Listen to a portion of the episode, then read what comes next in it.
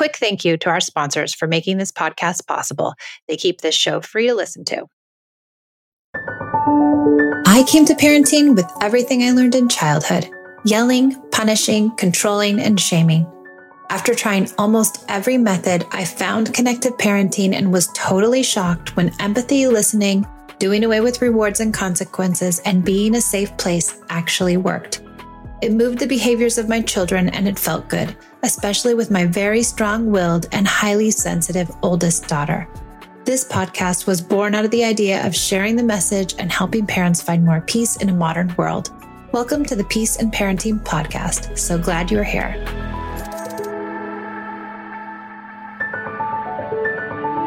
Welcome to the Peace and Parenting Podcast. I'm Michelle, and I'm so glad you're here. Today, we're going to talk about the idea that I don't discipline my kids in the traditional sense. And I know people get really stuck on the word discipline, and it's a very controversial word and one that is highly debated. And the word discipline comes from the root disciple, which really means to train people to obey rules or a code of behavior using punishments to correct disobedience. That's what the Oxford Dictionary says. In the conscious parenting world, though, people have tried to kind of reclaim this word as a way to guide, as a way to be the coach, as a way to come alongside our children and be the teacher. The problem with reclaiming this word is that most of society believes discipline is punishment. So, for the sake of this podcast, we will assume that discipline is punishment and that most of the world and Oxford's dictionary say you can only teach a child to obey rules by using discipline, which is punishments in my mind, there's no reason to reclaim the word. In my mind, I will abandon altogether the idea of discipline. And that discipline has no place in my world. It has no place in my parenting and it has no place in any of my relationships. And I don't choose or desire to discipline anyone. In, in fact, I, I'd like to try to do the opposite, which is not always easy. So, why is it considered the preferred and most effective way to teach our children? Why is it that we believe as a society that punishments and correction teach morality? Why is it that we have gone to this idea that somehow we can impose morality on a child by being immoral? And what actually do we teach in those moments when we use discipline? Let's go into all of that just a little bit. Let's break it down.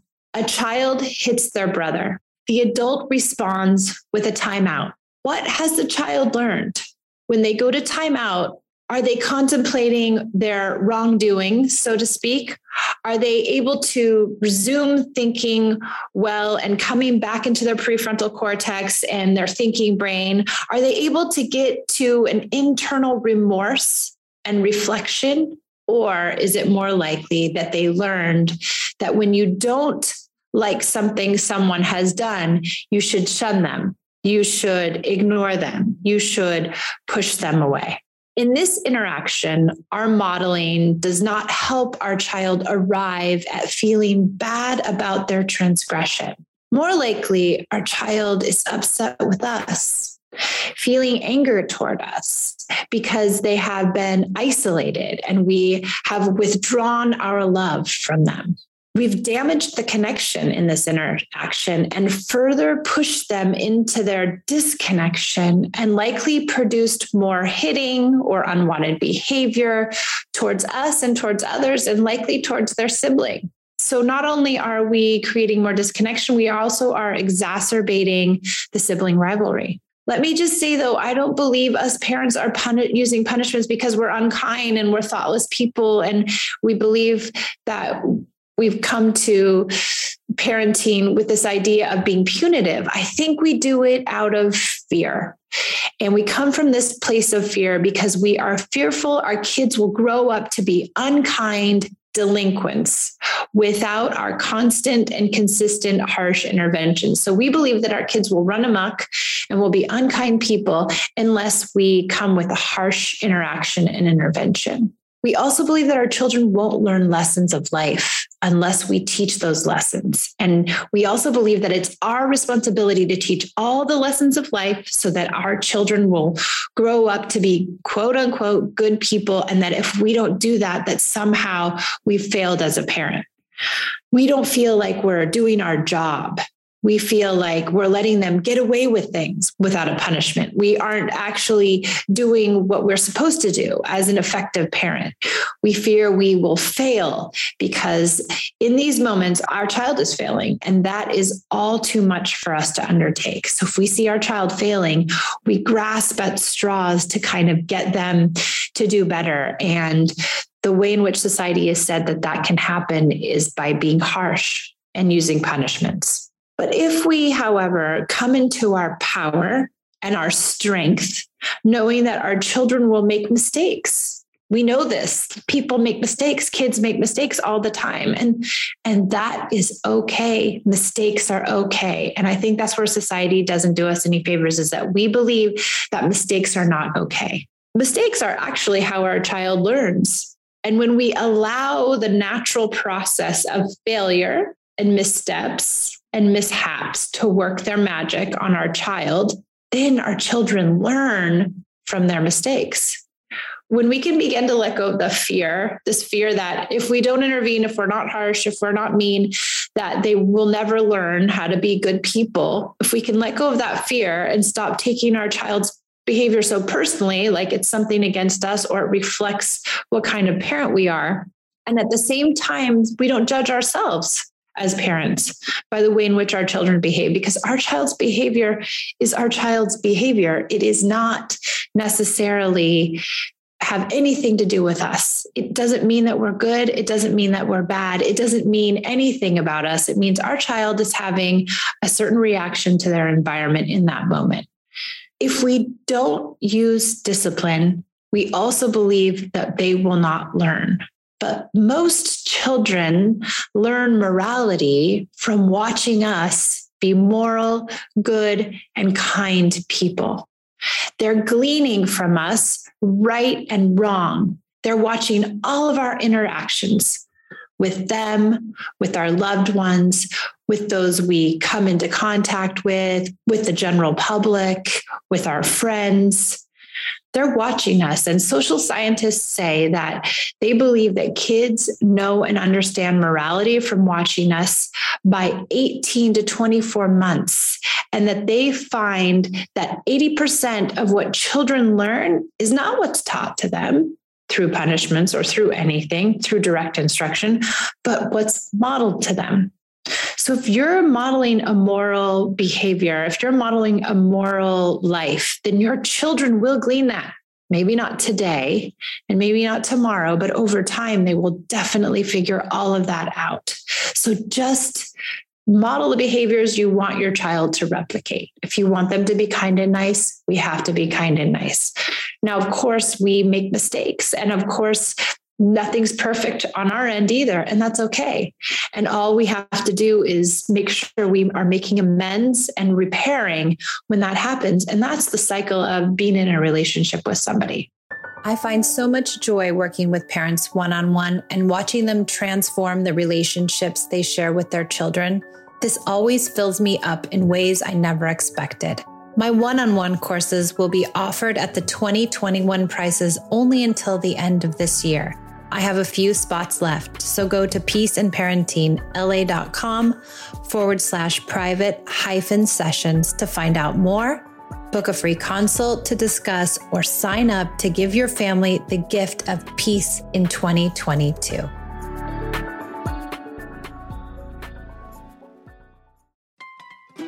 This episode is sponsored by ByHeart.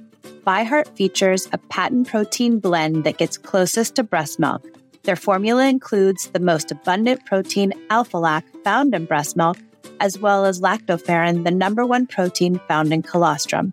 ByHeart is an easy to digest formula which includes prebiotics and an 80 20 whey to casein ratio like an early breast milk, making it great for a newborn's digestive system. ByHeart is the only US made infant formula made with certified clean ingredients, including organic, grass fed, whole milk, not skim. What it doesn't have is soy, corn syrup, GMOs, or palm oil. Curious about ByHeart? Redeem your welcome offer at byheart.com forward slash podcast. Use code PEACE for a limited time. Additional terms and conditions apply. My book, Unpunished, is finally here. It is my journey into connected parenting, the idea of perfection, and how it nearly took me down as a mom. I give you my best thinking around how to be a connected parent and the insights that I've discovered over the last 12 years of this incredible journey. I'm giving my book away for free, plus shipping and handling. So go to unpunished.com and get yours today. We're shipping domestically and we're also shipping internationally.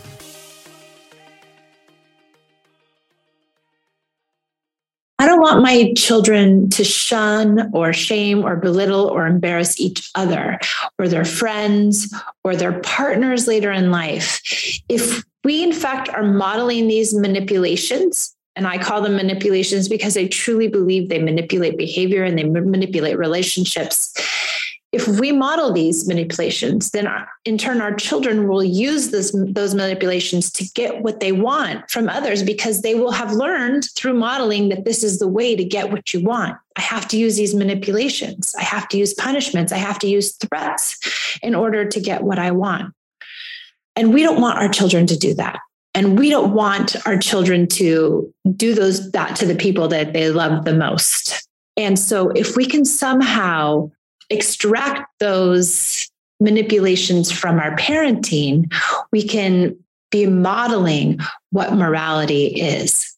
Keep in mind, too, that if we are our child's primary relationship, so the first and most important relationships are the relationships they share with their caretakers. So if we are that, and we we want to model the absolute best things in a relationship. So we want to model love and we want to model unconditional love and we want to model a place where mistakes are okay and where kids and adults can fall down and everyone is lifting them up when they make their mistakes.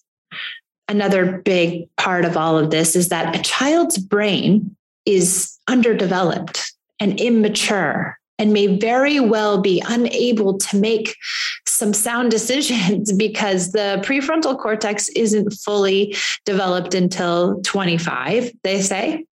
And that there's no way that that underdeveloped brain can make good decisions. In fact, I think I must have an underdeveloped brain too, because I often don't make good decisions when it comes to relationships. And I too find myself wanting to punish or wanting to shame or yelling when I know I am not supposed to. So imagine a young child trying to regulate. That's a really big ask for a young child in their underdeveloped brain. Discipline somehow tells us that it will fix this, that somehow it will grow up our little person's brain and make them, quote unquote, behave correctly. Is that really the case? Will discipline in the traditional sense, punishments and consequences, shame, threats, bribes, will that actually make the brain work better and be more self regulating? But conventional wisdom and conventional parenting, and those that believe in that, will tell you that, well, you have to discipline them or they'll never learn. They'll, they'll act crazy but does does discipline really grow up your brain? Does it really mature your brain and, and get it to work better and and make better decisions? I don't think so. I really don't think it works that way. I think that no amount of discipline no amount of praise for that matter, because praise can be considered discipline too. We can get into that. You can listen to my podcast on rewards, can make someone's brain mature that only happens over time and with patience and practice. Our child will learn how to make good decisions by making decisions and not always getting it right time and again. And with maturity and development and practice, they begin to form their skills. They begin to rely on their moral compass and internal processes coupled with their brain development to teach them. I don't discipline my daughters. They are 13 and soon to be 16.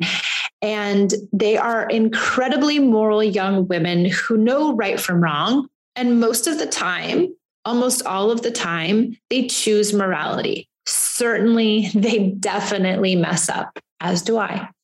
And they let their emotions get the best of them in tough moments. But they're immature and they're young and they're still figuring it out. And when the, we have those tough moments, I really try to lean into connection. When my sweet Esme says something she doesn't really mean, like today, she said something she really didn't mean and she said it out of anger because she was upset. I try to come with as much kindness and positivity as I can. And I try to give her a hug, or I try to give her a little squeeze on the hand, or I try to be quiet and calm and connected and not withdraw. And I wait for her to fix it and I wait for her to find her remorse and I wait for her to feel bad about it. And she always does. She always comes around and she always apologizes and she always makes reparations. And I can't really ask for much more because she notices when she does something wrong, which I can't say that that's always the case for many adults. Most recently, she told me it was my fault that she lost her favorite eyeliner because I rushed her out the door. She followed it up with, now I had to buy her a new one. And did I know how much it costs? She went on and on. And I politely said, I'm so sorry you lost it. Sounds like you really liked that one. It was your favorite. She continued to storm on and on and on and have a fit about it. I stayed with her. We stayed calm and I stayed calm and connected. And soon she was, she was done. And it was hard for me. I have to admit, it was really hard because I wanted to be like, we're late. I didn't take your eyeliner. What are you talking about? You're disrespectful. You're unkind. All the things that my parents would have said to me and all the things that society says I should say. And so those still well up in the, after 10 years of this, it still wells up in my psyche. And I want to like explode on her. But when she lost it and when she she finally apologized and she finally said, I'm sorry. I know it wasn't your fault. I was just mad. And she came and gave me a hug. And how do we think Esme feels about me now? How do we suppose that she views that interaction? She took complete responsibility for it. Had I started getting upset, had I started blaming her for something or telling her that she was rude or told her to give me your phone. I'm taking it for the afternoon because you were unkind and rude. What would Esme do? Where will she go? How will she feel about me, our relationship? And what if I needed Esme to, let's say, unload the dishwasher or maybe she had to go do her homework. How do we suppose she came to that homework with calm and connected mind that was able to think well? Do you think she would have done a good job on it? How will our evening go? And where do we go from there after all of that upset and after my discipline and after my punishment? What does it feel like to live in that relationship afterwards? I can imagine she would be furious and she would pretend to be nice to get her phone back, probably, or storm on and on because what does she have to lose? She's already lost the best thing in her life, according to her, right? She'll likely tell me no at every turn or go to her room and never come out.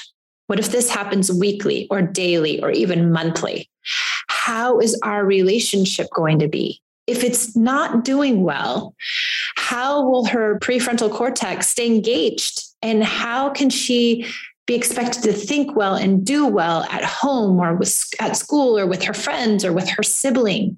These are the questions we should be asking ourselves when we think about using discipline with our kids. There are ways to come with connection instead. I would say if you really want to build in connection and you're really committed to doing this work, which is really hard work, but well worth it, I would listen to the first 10 episodes of the podcast to find all the ways in which you can get connected to your kids every day, as opposed to using punishments and using threats and using praise and using shame. I guess that's all I have for today. I'm so glad you listened to my little rant on why I don't discipline my children. And I, I hope you liked it. If you do, please rate and review. I love to see those reviews and ratings. It makes me feel really good to know that there's somebody out there listening. I look forward to connecting with you next time. And I hope you can find us on IG and Facebook and maybe in one of my online courses or in my private sessions. So I'll see you next time. And thanks for joining me on the Peace and Parenting podcast. When you need mealtime inspiration, it's worth shopping Kroger, where you'll find over 30,000 mouthwatering choices that excite your inner foodie. And no matter what tasty choice you make, you'll enjoy our everyday low prices, plus extra ways to save, like digital coupons worth over $600 each week. You can also save up to $1 off per gallon at the pump with fuel points. More savings and more inspiring flavors make shopping Kroger worth it every time. Kroger, fresh for everyone. Fuel restrictions apply.